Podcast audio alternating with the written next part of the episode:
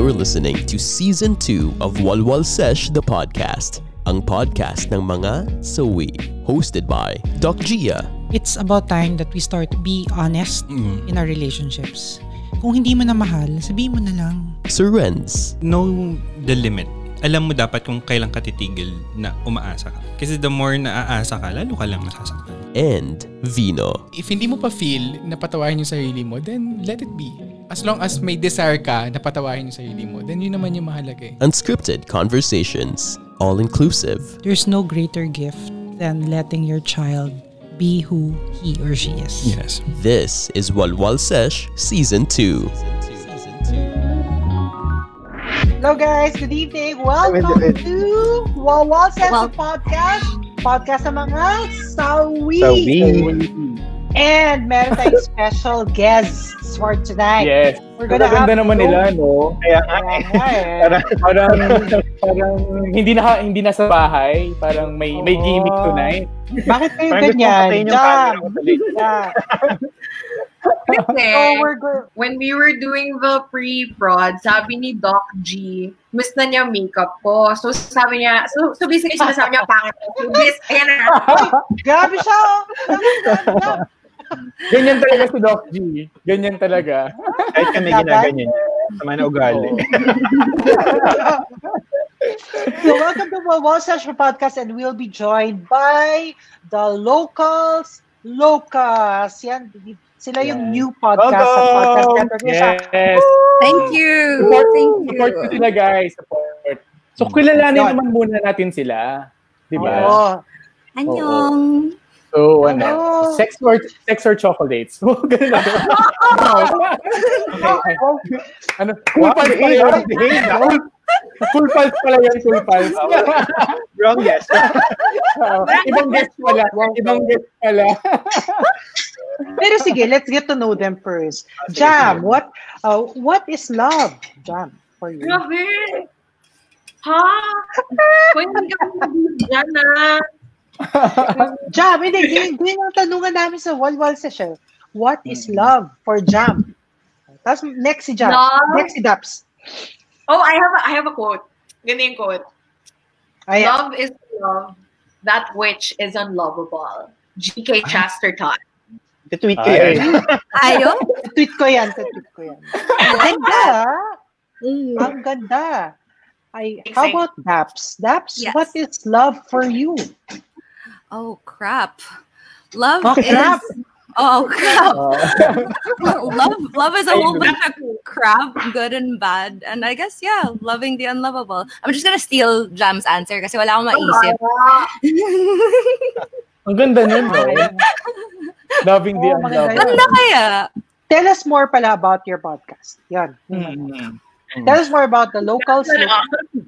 Jammy, you wanna do this? Or like... So, Local Locals is basically a show told from the perspective of two 20, 30 somethings with a little something. Ganon.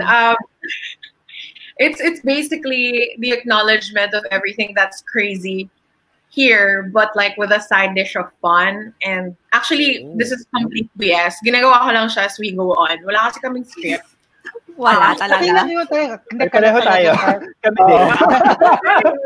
We were here today because Dapsky and I wanted to help raise money for Frontline Feeders PH. Thank you guys also on behalf of Podcast Network Asia and Hashtag Podcast United. So it's a campaign, and what everyone's trying to do is raise funds to help provide meals for medical center frontliners through, again, Frontline Feeders PH. Obviously, everyone has been very, very affected about COVID-19, but I think one way that we can all help without having to place ourselves in the line of fire, without having to, include other people who might be affected, is by helping to feed the people who are in the line of fire, diba? Yes. That's right. True. And that's right. You. So if you guys want to Oh, yeah. Yes. Whoa. If you guys want to make donations, you can donate by going to pymy.co/PNA United. And then on the application itself, you can select kung magkano ang gusto nyong i-donate, from a minimum of 50 pesos to a maximum of 10,000 pesos. Just add the amount to the basket and click checkout. And then if you don't have PayMaya, pwede pa rin naman mag-donate using your credit or debit card. Okay. Ganda naman ang voice ni Jam. Ayoko na magsalita. Gusto ko na lang makinig. Alam mo, kayo na lang. Kayo na lang muna pa ang show namin tonight. Alam mo yan si Jam. Trivia lang ha. Jam and I go a long, long way sa Magic 89.9. So... DJ ka din ba doon? Yes! I'm part of the family, pero Jam, siya yung, Jam, your show is at every day, 10 p.m., di ba? After Boys Night Out, si Jam na. Actually, and Street beat pa yun. Ayan, nabubo ko na. baka ibang ano yun, ha? Baka ibang station. Street team. Add ko lang, trivia lang, because I also met Jam way, teka lang, wait, baka malaglag ko si Jam. I met her way back as well, sa Magic then, because about... years ago, we joined the JJ, the Junior Jock program for Magic together. Yon. Yes, 30, once more and again forever. But yon, she decided to pursue it. Ako, corporate drone, nasaksakan ng boring. Pero okay lang din. So hanggang sila na lang mag-host. Kaya nga. Tapos ko ka kayo na, Daps kayo na. Hindi ng buhay. Kaya na bahala sa surat. Kaya na magdala. Welcome to Philippine Airlines. Uy, kilala ko rin yun! Oh my God. Diba? May video na si-circulate sa social media. Yung nag-voice over sila sa mga... Yeah, that's Enka. Mm-hmm. Jam, Daps, I believe you have questions. Yes. Yeah. Actually, yung burning questions natin are coming from Jam and Dapsky tonight. Mm-hmm. Yes. Parang mami-ambag kami, diba? Diyan na bahala talaga eh. Go ahead. So the questions that we have today were actually sent in before using the hashtag burning questions. Mm-hmm. And so there were a number that were compiled by one of the show's producers, si Ryan, pa-shoutout kasi nandiyan siya. Yan. Surprise! And they're very interesting actually. Dapsky and I were talking about them kanina. Sabi ko sa kanya, buti lang tayo lang yung magtatanong, hindi tayo yung sasagot. So, ang hirap eh. Mamaya, kayo yung sasagot. Patay. Diba? Yan. I'm right. Hindi kami na-brief doon ah. Mag-Ryan. Ryan. Hello, ma'am. Okay. One of the questions was from somebody called @Overthink_girl. So, bale, relate na ako agad. Yung question niya was, I look up to a boy whom I know is torpe. So, matangkad siya kasi I look up to. Yan. How do you think? I know that I like him, but if I tell him my feelings, actually, hindi ko naiintindihan yung question niya. Does that make me less of a woman? Yun, parang like, how do you tell somebody who's torpe your feelings? Mm-hmm. Parang yung sinasabi. Oo. Diba? Diba? Wala pa naman. Yeah, kasi diba, parang yung I got dun sa parang less of a woman. Kasi diba parang there's this notion sa society na pag babae yung nagsabi ng emotions na, or ng feelings na to another guy, hindi maganda, diba? So, I think yun yung point ng question. So, does that make her less of a woman? What do you think? No. Not at all. Ako no, yeah. Progressive na dapat tayo. Kung if you like the person, lalo kung torpe siya, edi ikaw na yung wag magpakatorpe, diba? Be truthful. Like how you feel. May point. Kasi naghihintayan kayo, diba? Walang mangyayari kung maghihintayan kayo. Tsaka pali mo, the feeling is mutual. Hindi happy. Pero if it's not mutual, again, dito papasok yung manager expectations. Also, mm-hmm. when you say how you feel, pero for me, it doesn't make you less of a woman. Mm-hmm. So, okay lang. I think, you know, it has to be already open. If I can add, like, I feel like any, like, if you are a girl, tapos, ikaw na nga yung nag-confess doon sa lalaki na trip mo siya. Di ba, pogi niya? Wawa. Pagpangkad naman siya eh. Oh, pwede na. But if he says, if he thinks less of you, that speaks more of him than of you as a woman. Di ba? Parang, and would you really want to be with that kind of guy? Yung ganon, di ba? Parang, wag na lang. Sige. I agree, oo. Toxic masculinity. Ano yun? Masculinity, oo. Yeah. And you never know, I suppose, kasi torpe nga siya, so you don't know how he feels. So, ano yun? Magtititig na kayo? Tama ka. That's true. Sasakit yung leeg mo kasi nakaganong ka lang, oh. Diba? Kakastitnik ka lang, diba? Oo. Yung pag nag-propose ka, pag binasit ka, it's his loss. Mm-hmm. True. So at least may answer ka, diba? At least hindi ka naaasa dun sa taong yun, diba? True. In your experience, Vino. Joke. Gusto ko yan, Jam. Very good ka dyan. Grabe. Next question na nga. Hindi, Vino sa'yo daw eh. Not a friend. Actually, hydrate pag may time. The next question is related to the first question. It comes from Dennis Talendino, and his question is, what's your take on Ligaw culture? Is it still applicable? Anyone? Sir Renz? On what? On Ligaw culture. Ligaw! Shit! Lugaw. Nakakakilig yung ligawan talaga. Mm-hmm. But the follow-up question is, applicable pa rin ba siya? I think it depends. Mm-hmm. Mm-hmm. Kasi may mga tao, diba? Gusto nila yung nililigawan pa din sila. Mm-hmm. Yung ibang tao naman gusto nila go na agad. Huwag na magligawan, diretso na. Pero there's nothing wrong. For me, you know, it's still it's nice kasi parang, you know, parang may effort or something. Mm-hmm. There's nothing wrong with the legal culture. In fact, nakakamiss siya in this world na, you know, you can easily na ma-easy now. Mm-hmm. Basta. Although I think nagbago na lang siguro yung concept ng ligaw ngayon. Hindi na siyempre kagaya nung dati na may harana, gano'n. Oh. May flowers sa bintana, gano'n. I think meron pa rin naman. May pagsibak ng kahoy. Oo, pagsibak. Pero meron pa naman, but I think iba na lang siguro natin siya ginagawa yung ligawan. Kasi di ba ngayon, pwedeng nasa, you know, sending messages or video calls, mga gano'n. I think pwede mo pa rin namang sabihin ligaw yun eh. Yeah. Kaya mag-send ka ng meme or virtual card na. Yun, di ba yung memes? Yung hobbies. Tinuturuan kami lumandeo. Grabe. Mag-send ka ng mga pictures. There's something to go ngayon.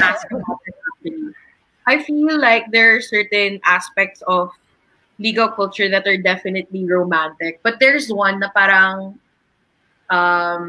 what's the word for it? Pamanhikan? Yeah.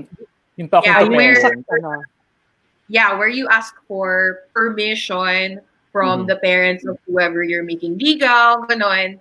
And personally, while I feel like it's interesting, it's definitely a sign of respect. I think it's important to differentiate between asking for permission kasi you're not dating the family. So, it's more of a sign of respect than asking for permission. Mm-hmm. Diba? Kasi you're asking the person who you like to like you, but not the family. Yeah. Mm-hmm. May point ba yun? Yes. Totoo yan, yeah. Di saka malalaman mo kapag pure your intentions, diba? Kapag, as in, lumapit talaga sa family mo, diba? Kapag pinakilala ka sa family. True. Ito meron lang akong segue kasi may kasama ko to sa work, no. Shout out kay Peter Dumaning. May question siya, better ba na bago mo sabihin yung feelings mo sa babae, kaibiganin mo muna? At totoo ba ang love at love at first sight. Yan. Sila na sa pagod. Okay, love, sa pagod. Love at first sight. No, love at first sight. Jam. Ano ba? Wala nangyari. Sige, ako. May ganang experience ba kayo like na love at first sight? Si Peter, sumastyle yan eh. As far as love at first sight is concerned, it's very difficult for me because I'm a very cerebral person. I get really stuck in my head a lot. So, same. Diba? Parang, like, I like getting to know a person first. And this is, again, very personal. So if there's chemistry, if they're, if they're funny, especially, it doesn't really matter what the person looks like anymore. It's just, pero, you know, I recognize na may mga tao talaga na saksakan lang talaga na pinagpala ng Diyos, ng kagwapuhan or kagandahan or kung ano man yan. I mean, I cannot deny the fact that, you know, looks are the first thing you see, but at the same time, I also, I think I'm at a place now where I understand the difference between love and infatuation. Yes. Ay, what is the difference between love and infatuation? Yeah. Oo. Diba? Is that the question? Sorry. Yeah. Ba't ka ba sinabi yun? No. Kasi if you're infatuated with someone, it's gonna be very intense, very passionate, very like it's bound to burn out. You know what I mean? It's like a fireworks display. It's like boom, boom, boom, boom, boom. Tapos pagkatapos nun, wala na, mausok na. Tapos ay, wala na makita. Grabe, Vino. Maki! Vino iba yung boom, boom, boom mo. Wala, inulit mo lang naman na. Iba yung dating eh. Iba yung boom, boom, boom mo. Gusto ko na ilagay mo ng tubig. Akala ko full pals ko, sorry. May Vino ka lang natin. Oo, iba. So, guys, may naman nagpapa-shoutout kay, like, hi Gerald Montemayor. Yan. Hello. And hi to Bernard Abalos. Hello. Okay, let's hit it again. So, questions? Okay, burning questions. Actually, gusto ko rin balikan yung question nyo kanina, Doc. May nagsabi na parang, is it okay to make friends first? Ano yun? Parang sabi mo parang, like, is it okay to make friends first with somebody who you're interested in? Yes, ganun? Parang friends muna before proposed. Yes. Mm-hmm. Okay ba yun? Do you advise? Personally, it depends on your intention. Kasi I feel like there was a concept of friend zone na napauso in the past years. And I personally don't believe in the friend zone. Kasi if you're making friends with someone just for the purpose of, you know, dating them, I think your intention is wrong because you're not entitled for somebody to like you. Hindi fair na sabihin mo, pinrenzo niya ako. Kasi sis, hindi naman niya responsibilidad na mahalin ka, diba? Like, wait. Aray! Yes. Teka. Hindi niya responsibilidad na mahalin ka. Na-tweet ko na. Sorry, naunahan kita. Sa show na ito, nag-aagawan kami ng coach. Tinitweet talaga namin. Ganda doon! Yung take na yun. Hey, nako! Yeah, but yun. As for your other burning questions naman, they actually shift to some of the more pressing topics. Like, for now, part of the reason that a lot of people are doing their podcasts from home and part of the reason na nakikisingit kami ni Dapsky sa podcast nyo. Thank you very much, by the way. Uy, family tayo. We're happy. We're very happy that you joined us. It's because of, you know, the current health issue. And there's one on the internet under hashtag burning questions. Earl wanted to know, do you agree that health is a political issue? Hi, everybody. My name is Doc Jia. I'm Renz. And this is Vino. Thank you for listening to Walwal Sesh, the podcast. Ang podcast ng mga so we. Check out the other shows under the network like Boiling Waters, another show that talks about love and relationships. Or Underpaid with Stanley Chi that covers anything and everything office-related. Or the Wrestling Wrestling Podcast that talks about the local and foreign wrestling scene. For more shows under the network, visit podcastnetwork.asia. Oh, yes! Yes! Yes! Yes! Yes! Galit na galit. Yes, health is political. Yung APMC, sinabi ko talaga, yung APMC post na yan talaga, ha? Hindi kasi, di ba, ang sad na may mga health professionals, specifically doctors, med students, and other allied health professionals na naniniwala na health is not a political issue, na health is not political. Ay! But we must always remember na health is always political. Kasi di ba, yung mga health policies natin, saan ba nanggagaling? Sa government. Yung mga public hospitals natin, yung funds, saan ba nanggagaling? Siyempre sa government. So, ma-apektuhan talaga. Triggered ako.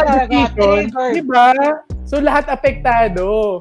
Ayalin nyo nga yung health belief, yung mga health belief model. Social determinants of health. Diyos ko. Wow. Triggered ako. Tinay vlog ako. Wait, next thing. Triggered ako. Mag-mute muna. Kalma. Hindi kasi diba, you can't separate it eh. We have to come to think of it. Parang health should go beyond hospitals.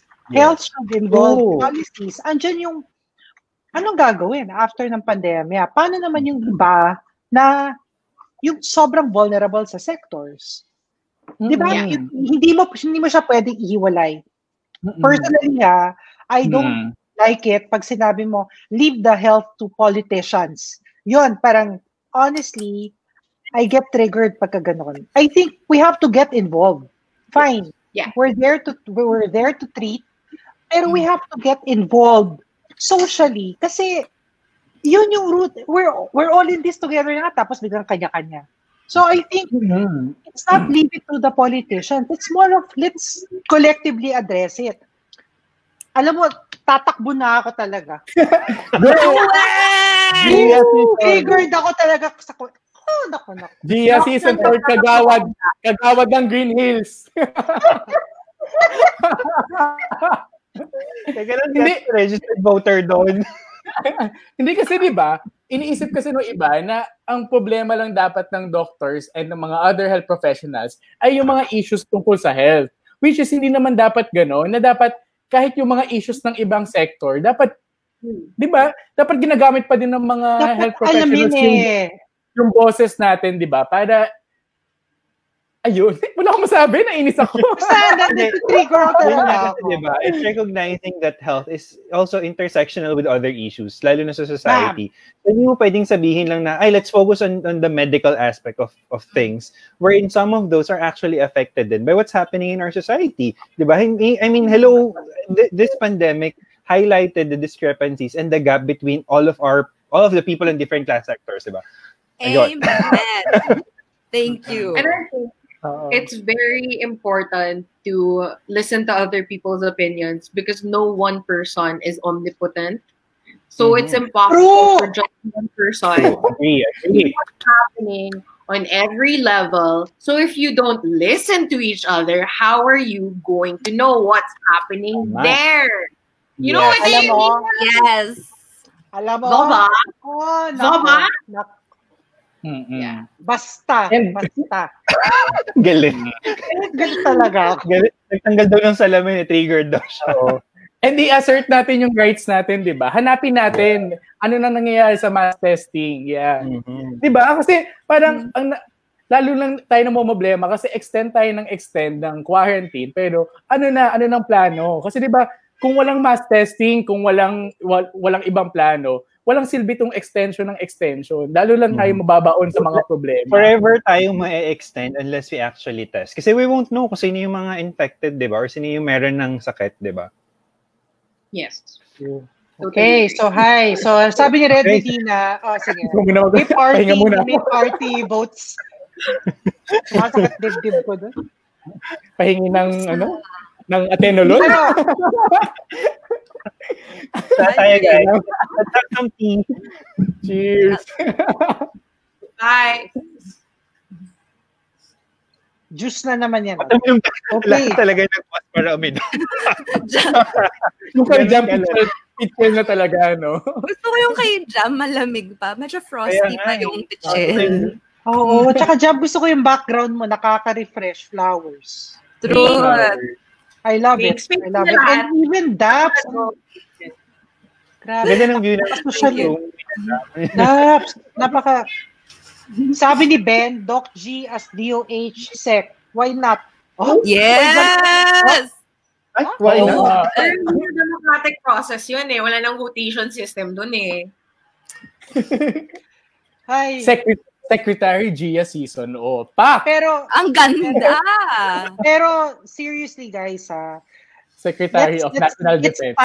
It's time to get involved because COVID is really a problem, not only for the health. It's everything. No? Hi to everything. Oh. Hi. Mag-move on na tayo kasi. Hi everything. Hi everything. I love that. Oh, dude, hi everything. Ganda. Hi to everything. Yeah. Actually, I'm not sure kung matitrigger ba. Kasi ako feeling ko, yeah, it might be somewhat related to our previous topic that we're trying not to get triggered by. Sorry, my pusa. Okay. Sa kanya pala yung nainig ko kanina pa. Pakala ko rin yung phone. I have six cats. Ganyan talaga. Okay, but anyway. This question is from Nichinita at Nichinita. Ang hirap. Kaya ka ta. I believe this is a question from Twitter. Okay. And the question is, what do you feel when you feel like your feelings... Nabulol ako na. Sorry, mali. Let's go, Dapsky. Okay. What to do when you feel like your feelings are invalidated by someone, or you feel like, oh, tinamo, high blood ka na naman ulit, or you feel like hindi ka pinapakinggan, but you're too emotionally exhausted to argue. So what do you do? Tapakan na lang. Actually, Jam and I were talking about it kanina. Eddie, you're emotionally exhausted. Pagod na. Then leave. Ayaw na, leave. But I feel like if we were to relate it to the, health as a political issue, as far as health being a political issue is concerned, this is something that you cannot be indifferent about anymore. I mean, we've spent so much time being indifferent about so many social issues. And now that we're faced with this pandemic, it's just, we can't ignore it anymore. Diba? Parang, so it really depends on the situation. If it's a bit more personal siguro, medyo, yun, if it's not gonna make you a better person or kung ikaka-stress mo lang at wala rin namang idudulot na mabuti, di, let it go, like Elsa says. Tama ba si Elsa ba yun? Oo, si Elsa yun. Si Elsa yun, diba? Siya yung... Si Elsa, yung may power, no? No queen yan. Tinatanong ko yung anak ko. Kasi yung magkapatid sila sa show. Baka ibang movie na panood mo. Baka ibang movie yun. Pero, let's go back to the question, no? Partner from a psychological perspective. Kasi hinahydrate na kami. Paano kung emotionally exhausted ka na? Kasi that I think applicable yan sa mga relationships, sa career, sa lahat, sa friendship, family lahat. So, diba? What to do kapag pagod na? Mm-hmm. I think, well, yung lagi natin sinasabi pag pagod na, di ba? It's okay na magpahinga din, even in relationship. So, if the person is making you feel na parang invalid lahat ng emotions mo, or that it's like you're not being listened to, then maybe don't exert the effort na, or wag mo na ubusin palalo yung sarili mo to that person, di ba? Parang take a pause. Kung ayaw kang pakinggan, edi wag kang magsabi sa kanya. And then maybe focus on yourself, di ba? If they can't help you and you're emotionally exhausted, then maybe practice self-care, di ba? And see what you can do on your own. Baka hindi mo siya kailangan. Be kind to yourself. Totoo yan. Yeah, exactly. That's right. I-recommend mo. Oo. I-recommend mo yung Walwal Sesh saka yung ano, yung Locals. Locals. Oh, for sure. Doon sa for sure papakinggan ka na din niya para matuto naman siya. Ay, dali ng turo niya. Diba?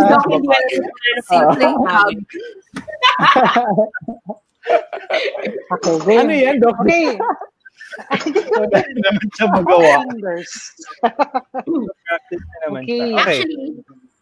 so one of the questions is also related to this also. This one is from Jasper Torres. Obviously, everyone's emotions are running high. Ang dami nating mga nafe-feel ngayon dahil sa mga kababalaghan in the world and stuff. You know what I mean?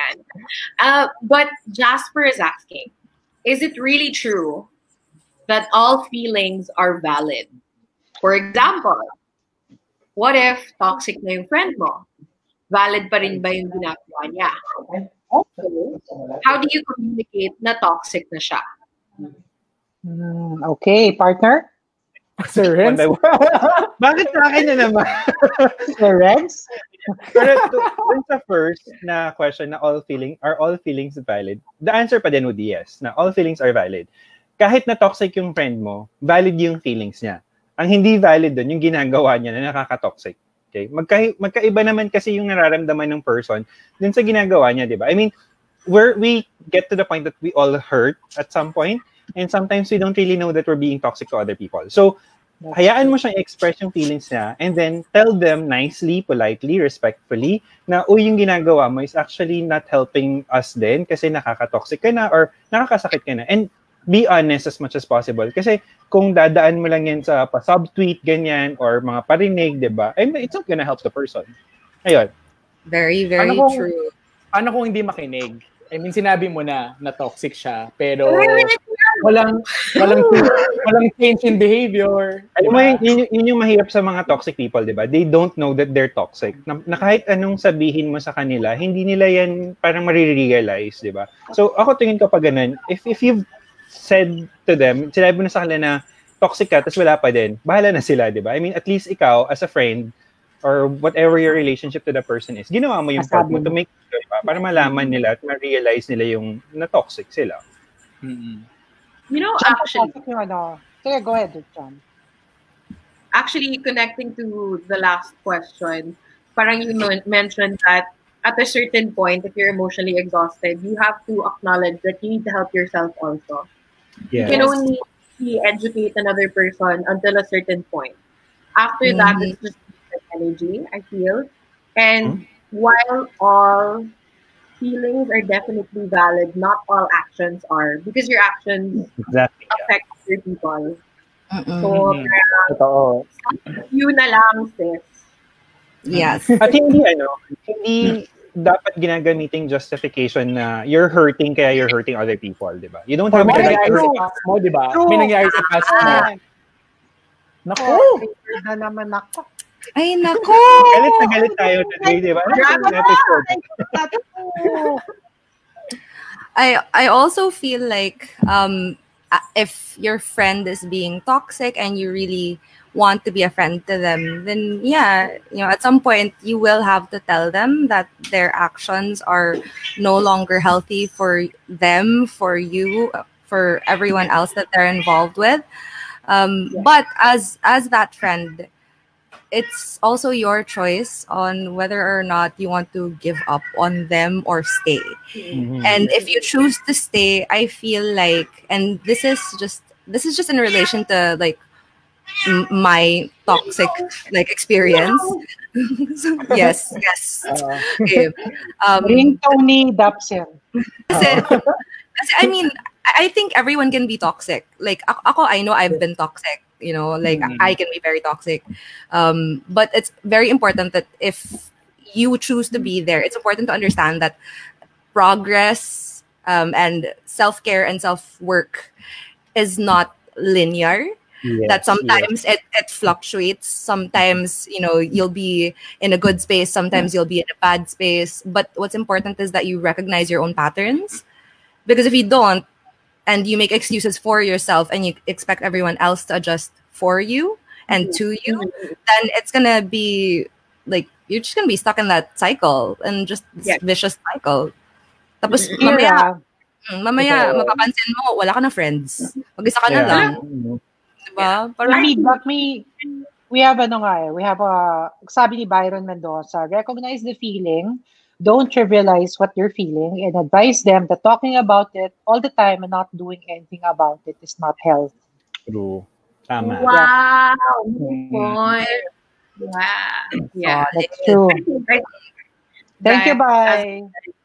I think as a friend, Jasper, to the guy who said this kanina, it's like, your responsibility as a friend is to point out that something is happening, but your it's not your responsibility to change your friend, kasi that's impossible. You know, on the internet, you know, toxic. No to toxic friendships. No to toxic energy. Only Toxic by Britney Spears. Yes. Kinanta namin yun. Oo. Gusto ko yan. Sorry. Naisingit eh. Oo nga eh. Go. Okay. Let's move on. Yes, let's move on. All right. Hindi lang Doc G. All right. I think it's time for us to move on to our next question. And this one is from Gabriel Carandang. Change of pace naman. Sino inspiration nyo when you guys were still in college or med school? How are you able to achieve your dream career? Ay, ako Gia season. Ako din Gia season. Grabe. As in bata pa lang ako. Preschool pa lang ako. Idol ko na Gia season. Bago ka, Vino. No, elementary kasi Doc Jia season yung doctor namin. Oh, God. Ano yung family doctor?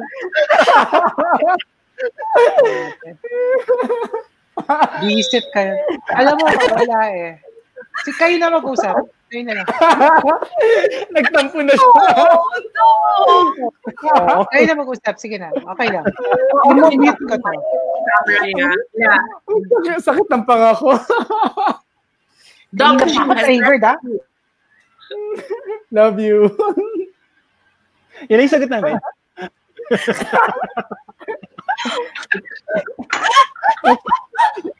Next burning question. Mag-move on tayo. Mag-move on. Sino sa'yo? Idol ko? Ako! That's right.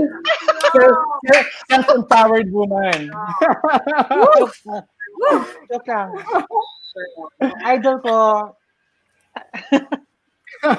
Idol ko yung dean namin dati. Yan. Pero yung dean namin. So UST sa mga taga-uste, basta mga dean. Tsaka may bago po kami rector. Di ba? Friend mo yan, di ba? Friend ko po yung bago. Ang feeling close po niya kasi nung nakita sila. Ang kalat na nito. Bakit? Ano nangyari? Baka mabaan ka na sa UST. Hello. Happy po ako na kayo po yung rector. Next question na ba? Next question na tayo. Go. Di sila muna, baka gusto nila sumarot. Ay, kayo. Yeah. Uh-oh. Kayo, who inspired you when you were in college?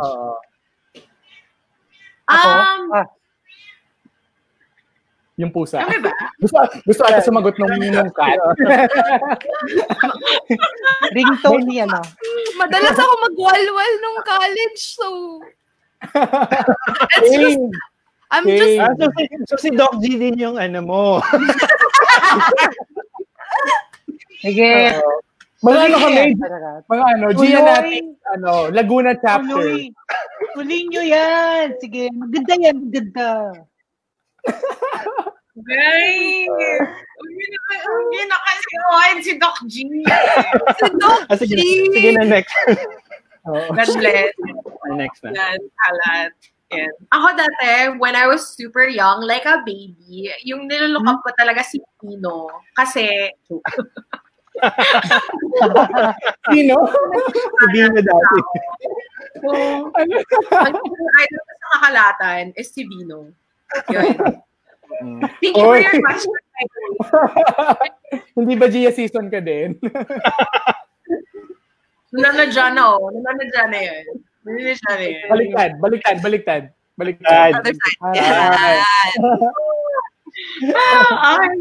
Okay. Next question. This one of mine is very interesting. It has nothing to do with Doc G. So, okay. So the question is from Yoshi Airy from Ewan using the hashtag burning questions. Di ko lang kung saan niya ito nilagay. Basta nandito na siya sa listahan namin. Anyway, the question is, how would you know if you're ready for a relationship? You won't know. Hindi kasi, kung hindi mo bet yung tao, hindi ka magiging ready. Pero kung bet mo yung tao, kahit hindi ka pa ready, gugustuhin mo maging ready. Ay, oo. Ay, ang ganda doon. Kasi diba... Speaking from experience. Next question from Sir... Hello, friend. Pero sa diba, yan. Pag gusto mo isang tao, ipipilit mo talaga eh, di ba? Actually. Gagawa ka ng padaan. Para maging kayo. Saka ano eh, parang the more ka maghanap ng right time, the more mo lang siya dinidelay into something. Minsan kasi you just have to take the risk of getting into a relationship. Yun, kasi parang kung masyadong scripted, parang kung parang ano na din, kung parang sobrang tagal na, tapos parang hindi ka pa ready, tanayin mo yung sarili mo, baka hindi mo naman talaga gusto yung tao. Or baka ayaw mo naman talaga dun sa relationship na yun. Diba? Tsaka wag kayong paasa. No to pag-asa. Yes to pag-asa. Yes. Yes, season for pag-asa director. Hindi, alam ko na. Yes, season pa ni ano, Secretary ng Department of National Defense. Kasi di ba parang protect your feelings also kung Secretary of National Defensive feelings. Defense. But yes, I agree with Doc Gia. Protect your feelings. Very, very important. Yeah. And dapat protect lagi. Protect lagi. Vino, nakakaloka si Vino. Hindi kasi diba, pinopromote din natin ang reproductive health, diba? Kasi diba, kung yung feelings mo, yung emotional naman na aspect ng health mo, dapat mo protektahan. Siyempre, dapat protektahan mo din yung physical na ano mo, diba? Sabi nga nila, if you cannot be good, be safe. Oo. Yung sa galing. Point rin pala sa Vino, no? Kaya ko lang na-realize, mga 47 minutes in. Sige, okay. Nag-essential oils na siya.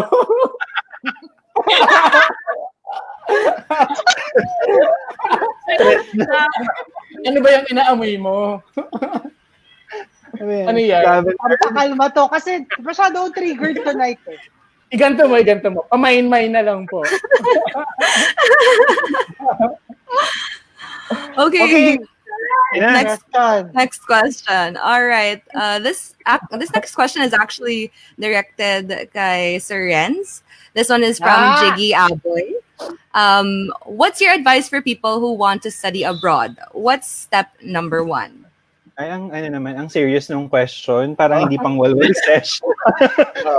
Parang wrong platform. Hindi, pero ano. Sige. Mag-essential tayo lang. So, Jiggy, Start where, of course, try to know the program that you want first. Kasi mas maganda mag-start ka doon. Rather than, ako kasi before parang sabi ko, ay gusto kong mag-aral sa UK, ganyan. Tapos, wala doon yung gusto kong program. So, medyo mahirap. So, start with your program. Tapos, hanap ka ng school na may magandang program or nag-offer ng program na yan. Try to research din ano yung klase ng mga work na ginagawa nila doon, paano yung curriculum, kaya mo ba siya, ganun. And then after that, yes, usually for schools abroad, they would require you to find a research advisor. So pag nagustuhan mo na yung school na yun, contact the faculty, reach out to them kung pwede ka nilang tanggapin as their advisee. And then from there, re-recommend na nila for you to apply. So I think the first step really is know your program and then which school actually offers the best program. Hindi yung parang, ay parang maganda mag-aral sa Harvard and then go ka na agad sa Harvard, diba? Hindi dapat ganun kasi baka yung gusto mong program, hindi naman bagay dun, or walang magandang program yung school na yun sa gusto mo, di ba? Yeah. So, dapat research muna. Do your research. Oo. Or baka dahil nandun na yung research mo, di ba? Sunod ka naman dun. Huwag naman ganun. Know your priorities. Yeah. I think it's also important just to follow up on that, what your intention is after. Mm-hmm. Like, for example, I want to study abroad because mas maganda yung hiring prospects dito sa Manila if I have a better degree. Yeah. Or if, for example, I want to study abroad because I want to work abroad. And yeah, I think it depends on also what people are looking to hire in. I feel like it's very important. Kasi there was this period in time where everyone was pushed into nursing by their parents. You remember? Yes. Yeah. After that, saturation of the entire thing. So, like, not a lot of people were actually working towards their potential. Like, a lot of people underemployed also. Like, I had siguro mga 5 na pinsan na maganda yung mga degree nila, maganda yung mga pinag-aralan nila. Pero at the end, wala rin silang mahanap na trabaho because, well, yun, it was oversaturated. Umalis na si Vino.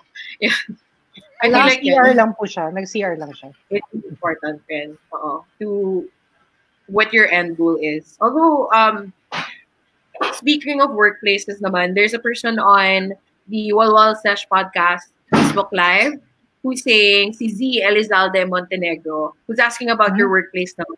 So, for example, sa workplace, what if yung manager mo ay toxic?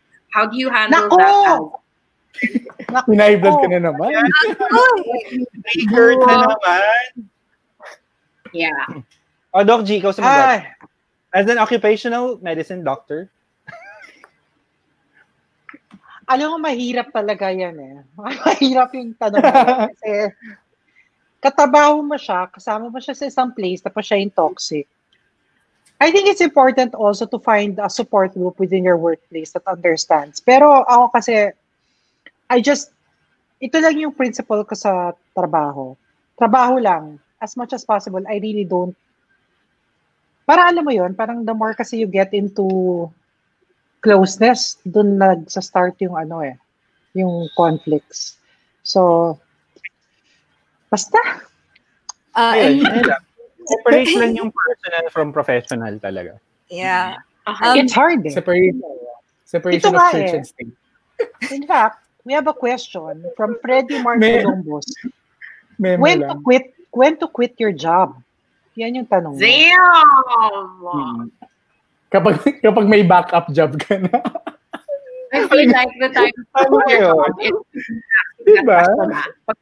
When should I quit my job? Quit ka na, sis. Joke lang. Pero diba? Dapat kasi practical ka din. I mean, hindi ka naman pwede mag-quit lang agad-agad. Dapat may backup plan ka na agad. Yes, diba? Yes. Yes, that's true. On a practical side, kailangan may backup ka. But if things really get into you na, nakaka-apekto na siya sa'yo, I mean, talagang literal, hindi ka na makafunction. Nauubos ka lang. Think about it na rin. So, that's a big factor kasi sa sa workplace. Yung relationship mo with your workmates, that's very important. And, communication matters. Please treat your workplace as team effort. Hindi yung sa'yo lang lahat ang gagawin, that others feel that they have no role sa isang workplace. Personally, that's my number one, yan yung number one issue ko. Sa isang workplace, sana ini-involve ninyo lahat. Hindi yung sa'yo lang lahat, sinusola mo lahat. Communicate nyo naman sa team kung ano yung nangyayari. Okay? Yan ha. Message ko yan talaga. May hugot ba yan? May pinagdadaanan ka ba ngayon? Okay, meron. Are you okay? Mag-ulis na ako. Topic? Yeah, tingin tayo topic. Ano dyan? Parang, ano? Papa Rod sa BP, Papa Rod. Ayan, init ang ulo ko eh. Kala po ko na essential oil. Meron din ako somewhere here. But yes, that's very interesting. Meron na siya. Okay. Next question is from Shai Abrera, and she's asking, or she says, I'm a 16-year-old girl, and I feel like my crush po ako na girl din. How do I know if I'm a lesbian, bi, or just currently experiencing a phase? Oh, pag-usapan natin yan, partner, di ba? I'll address muna yung phase part. I think it's, when we talk about sexuality kasi, we try to avoid making it just a phase, di ba? Yes. Maybe you're in the process of discovering your own identity. Dun sa part ng are you a lesbian or bi, that would be for you to decide on how you would identify yourself, di ba? Pero I don't think it's just a phase. If you're like a girl, there's nothing wrong with that, di ba? If you're a girl and you like another girl, there's nothing wrong with that. It's ang importante you're being true to yourself, you're being honest with your emotions, di ba? And kung if you want to label yourself lesbian or bi, eventually you'd come to the point where you would be able to really, kasi 16 naman is really a time of discovery. Yeah, that's so young. Yeah. Mm-hmm. Eventually, you don't have to box yourself with these labels. Allow yourself to explore, di ba? Exactly. Mm-hmm. Saka di ba, napag-usapan din natin, Sir Renz, Doc G before, yung about sa identity crisis. Like, may phase talaga na parang, as in, andami, like hindi lang sa sexuality, di ba? Madaming issues na tinatakal yung identity crisis na mapapaisip ka talaga sa mga life choices, sa personality mo, di ba? Yep. And it might be like cheesy, medyo cheesy lang pakinggan. Pero you know what? We all live, we all love. Walwal. I agree. Diba? And love is love, dude. Like, it doesn't really matter if you find yourself attracted to a girl, a boy, someone who identifies as something else in between. It doesn't really matter because it's wala eh. Ganun eh. Ganun talaga. That's it. Tumibok yung puso mo eh. Diba? Exactly. Diba? Tsaka feelings yan. It's feelings yan. I think it's really more of a matter of being honest with yourself, I suppose. Because if you have internalized homophobia, ganon, and it really gets in the way of you getting to know yourself. Mm-hmm. You know what I mean? And I suppose the person that you are today is not the same person that you were 2 months ago, is not the same person that you were a year ago. And I feel like we're constantly learning things about ourselves, like to just make it so simple. Like, for example, today I found out that I like pistachio nuts. You know, I didn't know that a year ago. I didn't know that 2 years ago. And I feel like there are certain things you really only learn about yourself when you, as time goes on. So as long as you don't bully yourself for learning new things about yourself, and I think it's all right. Tama rin yung Sabi nga ni Nietzsche, Francesco, love without pretending. I think that's important. Ganda? Ganda. Teka lang. Ako rin.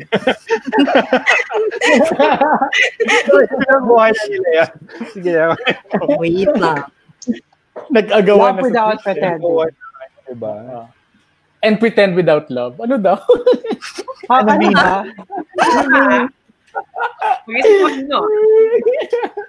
Okay, so thank you. Sabi ni Byron, ilan mo na daw yung 4 seasons. Masama daw epekto sa'yo. Hindi, wala. Thank you for sponsor.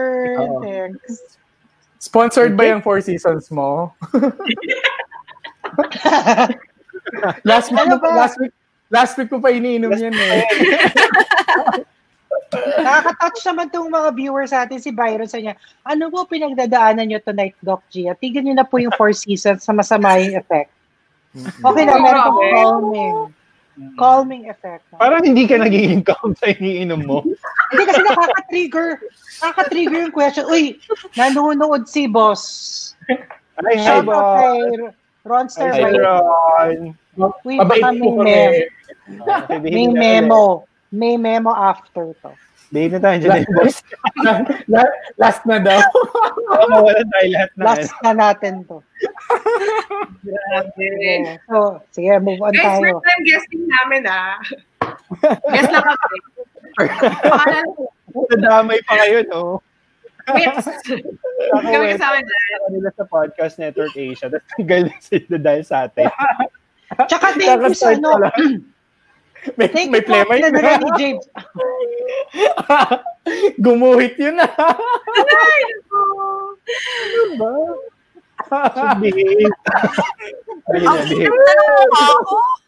Ang tanong ako. Kasi, nanunood si Rod kasi baka bigla tayo i-cut. Ano yung burning question na tayo? Ano tayo po ng trabaho? Alright. So we have another question on our list naman that has to do with studies and that sort of thing. This one is from Tracy Bueno asking, gusto ko po sana mag-masters pero mababa po kasi jiwa ko nung college. Is there a way for me to pursue further studies? Yes, yeah. There are some schools kasi na ang parang minimum requirement for masters is a 2.0 or 8.85 or a B, I think. Pero there are some naman na walang grade or minimum GWA na nire-require. So if you really want to go to grad school, then look for a school that may accept you kahit hindi abot yung GWA minimum nila. And some even accept you kahit na hindi mo abot. Parang you're on probation and then but they do accept you pa din naman. So pwede. You know what? I really love that. Some really accept you kahit hindi mo abot. Saan nanggaling ang abot? Ano ba? Jam, ano pinagdadaanan natin, Jam? Are you okay? Ano bang inaabot? Ano inaabot mo? Nawa ako ni Doc G. Ano bang inaabot mo, Jam?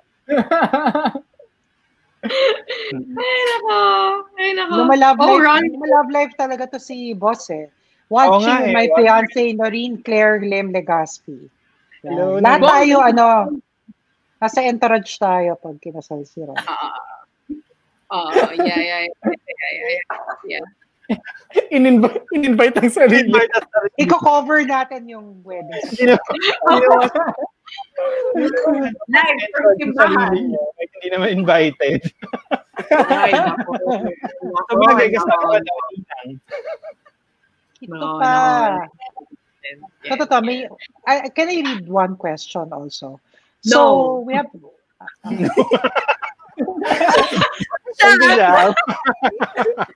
Naku, hindi sa amin galing yan, Hindi kami na-experience yan, So, this is our last guesting here. Thank you. Hindi, Jam. Next episode, kayong dalawa na kasama namin. Wala na si Doc G. Wow. Kaya alam mo daw kung sino ako nagtatrabaho. Huwag niyo akong ganyan. Tsaka alam ko, family tayo. So may ganun. Ayun. Ang nga pala. We're all in this together. De, mahal ka namin, Doc G. Mahal ka namin. Ano lang to. Binibido ka lang. So burning question na tayo para baka magalit si Doc G. Ano na yung tanong mo, Doc G? Ano yung tanong mo? Kasi may nagtanong dito sa from Sheila. How to emotionally recover when your ex has moved on too fast?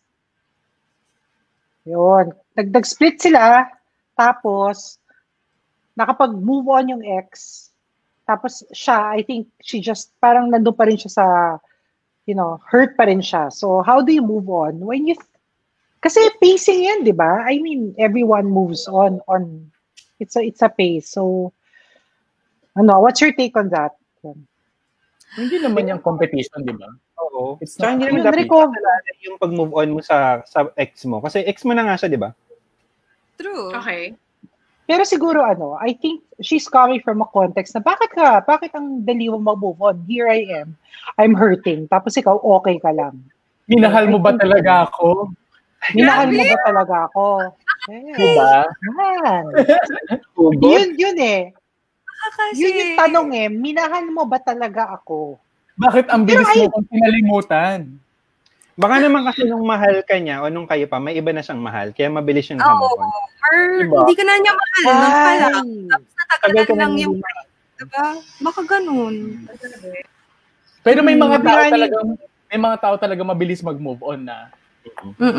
Yes, pero, yung isang iyak lang, tapos na, wala na. Ay, ang bilis.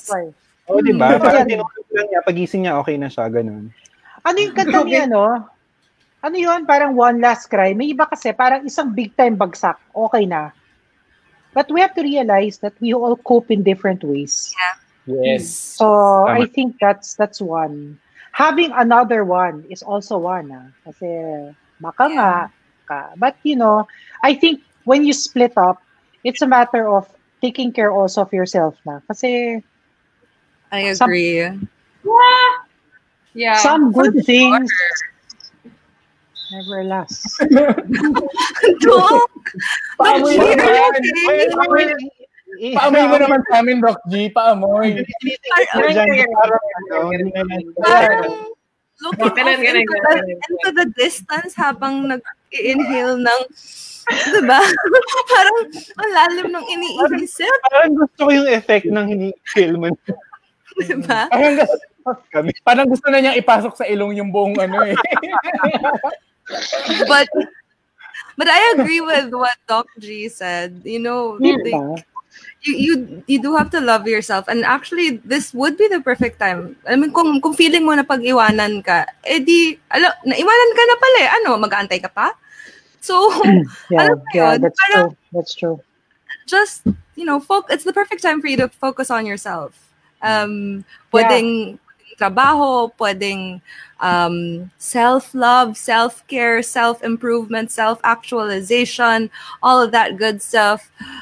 Pwedeng get into, I don't know, like find a hobby, diba? And daming pwedeng gawin. And like all that love that, you know, you gave that person is going to go to waste if you keep pining for them, pining after them.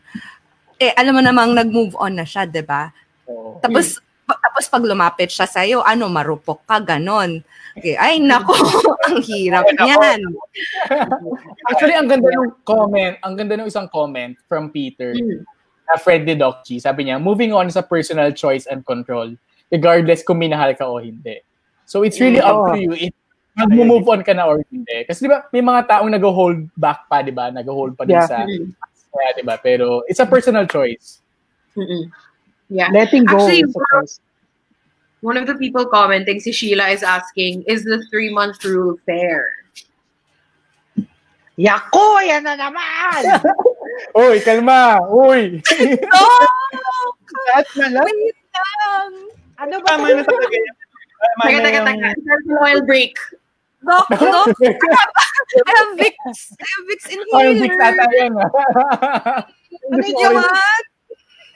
Try na gusto ko din. First, guys. Yes. Oo nga, na naman, 3-month rule na yan. Sheila. Applicable pa ba yung 3-month rule na yan? Sinong nag-invent ng 3-month rule, by the way? Where did that come from? Si Popoy Basha.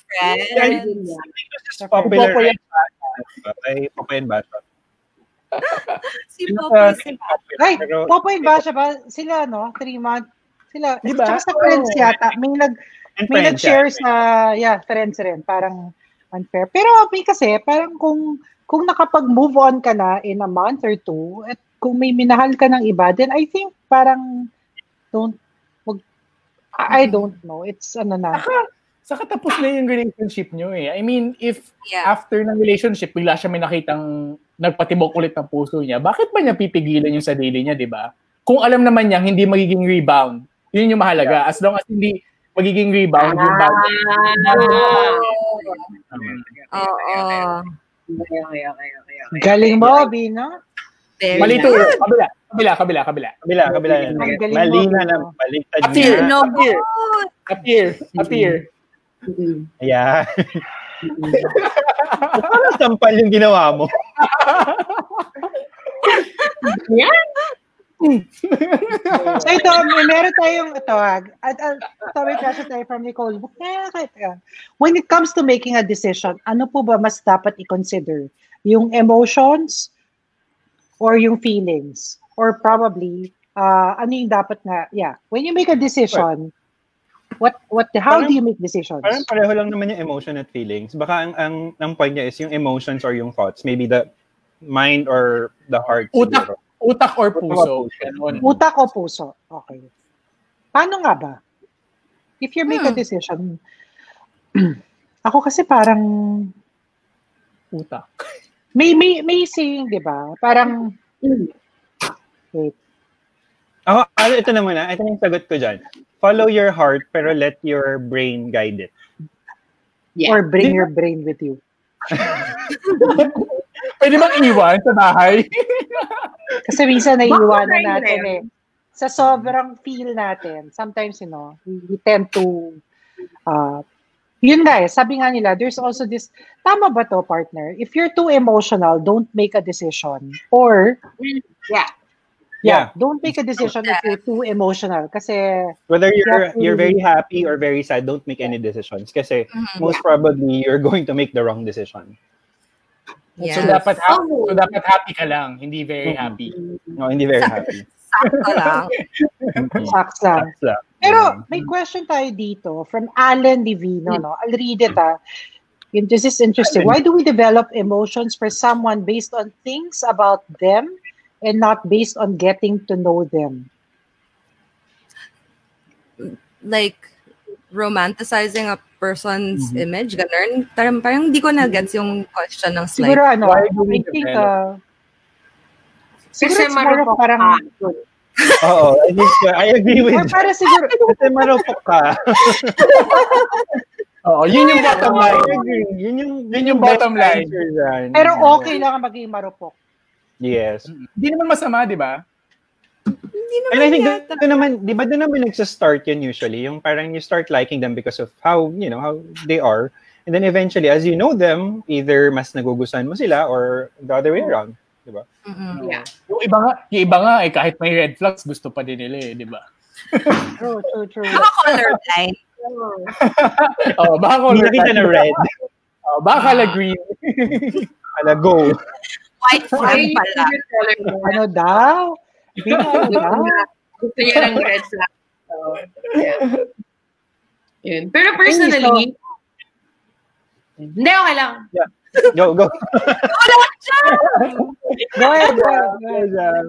Personally, yeah, going back to that, yung parang making decisions with your heart or your mind, I think while it's important to make your decisions not when you're too emotional, I think there's also a danger of making decisions when you're too logical. Tapos mamaya regret mo yun. Promise. True. Kasi you didn't take into account your emotions. True. Yes. Yun rin. It's a balance of both, I guess. No? Parang balance, pero hindi talaga siya pwede maging 50-50. I think sometimes it's more of the heart, less of the mind. Basta, when you decide... Sige, go. Go, Vino. Hindi, sige, go. Sige na. Go na, go! Kung magiging technical tayo. Di ba utak talaga? Kasi yung emotional sense nasa brain din. So, kahit paano mo tignan kasi emotions or thoughts are both galing sa brain. So, Dugo lang naman ang galing sa puso mo eh. May gut feel phenomenon yan si partner. Ano yung gut feel phenomenon na yon? Yung guy dito, tapos yung guy. Intuition. Ganun. Guys, hindi ko na-get. Hey. Sorry, Jam, hindi ko na-get. Matawa lang ako si Bang Mayat Doc G. Sige pa. Bakit ba hindi nauubos yan? Grabe, ang kalat. Alam mo, parang ano, parang automatic na nag-refill yung Four Seasons si Doc G. Oo, eh. Ba't hindi na ubos? Parang hindi na ubos. Kanina pa yung, last week pa yung nasa last week. Last week pa yan, ganyan na ganyan. Walwal Sesh merch. It's like a tumbler that's self-refilling. Tapos yung essential oil si Doc G. Oo. May sumagot si Boss Ron doon. Sabi niya, watch out soon for merch. Hello. Ah, merch. Inabahan din ako na nabasa ko yung watch out soon eh. Buta binasa ko yung reply niya ng maayos. Akala ko yung wedding yung watch out soon eh. Ay, pwede din. Pwede din. So, any more questions, Jam, Daps? I think mostly my question is, how do we help the frontline feeders? Good question. Good question. Napakahusay. So ano, yeah, we have to flash how they can help frontline feeders here. Yeah. There you go. All right. So again, you guys can donate to our frontline feeders through PayMaya or via your debit or credit card. Just select from the amount that you want to donate, anywhere between 50 pesos to a maximum of 10,000 pesos. Add the amount to the basket and click checkout. Again, ulitin ko, hindi lang to para sa PayMaya. Pwede rin naman kung may credit card and may debit card ka. Yeah. But this is, of course, donate. The project of Podcast Network Asia in partnership with PayMaya and Hashtag Podcast United to feed our front line. And they do not only mobilize food distribution to people in the medical sector, fighting on the front lines, but also they support their farmers, local restaurants, NGOs, that sort of thing. Meron kaming script. That's right. Kaya pala. Oh. Yeah. So us naman, we'd like to thank the Locals, Jam, Daps, thanks for joining us tonight. Yeah, please invite them to our podcast. So nag-enjoy kayo. Podcast namin. Actually, kasama pa natin sila next week, di ba, Sir Renz? Ano yan? Sorry, kasama pa natin sila next week, di ba? Sila? Oo, balita ko kasama silang dalawa ulit next week eh. Si Doc G kasi wala na next week. So, kailangan mo ng kapalit. Wow! Why you make Doc G away? Love you. Baby girl namin yan, baby girl. Baby G. Galit na siya. Love you. Pero thank you, Jam and Dapsky for joining us tonight. So, we're nag-enjoy kami sa inyong dalawa. And don't forget also to listen to Locals, sobrang ano. So again, all the rest of the podcast in Podcast Network Asia, don't forget to listen. We're on Spotify and Apple. So again, thank you and see you again next Saturday, 8 p.m. on Facebook. Baka gusto nila i-upload yung ano nila. When you release your episodes sa podcast. Actually, we set up some social media, pero since wala kaming extra phone, nawala yung Twitter namin. But you can join Dapsky and I online. So for me, it's at Fruit Preserve. That's Fruit Preserve, kasi Jam. And then for Dapsky, it's _Dapsky. That's Dapsky. That's right. Thank you very much for doing that for me, Jam. You're the best. And thank you very much. Thank you very much, Doc Jia, Sir Renz, Vino, for having us. It's been real. Parang ang tagal nang hindi sumasakit na mukha ko ng ganun, ha? Ako din, sakit. Sakit na.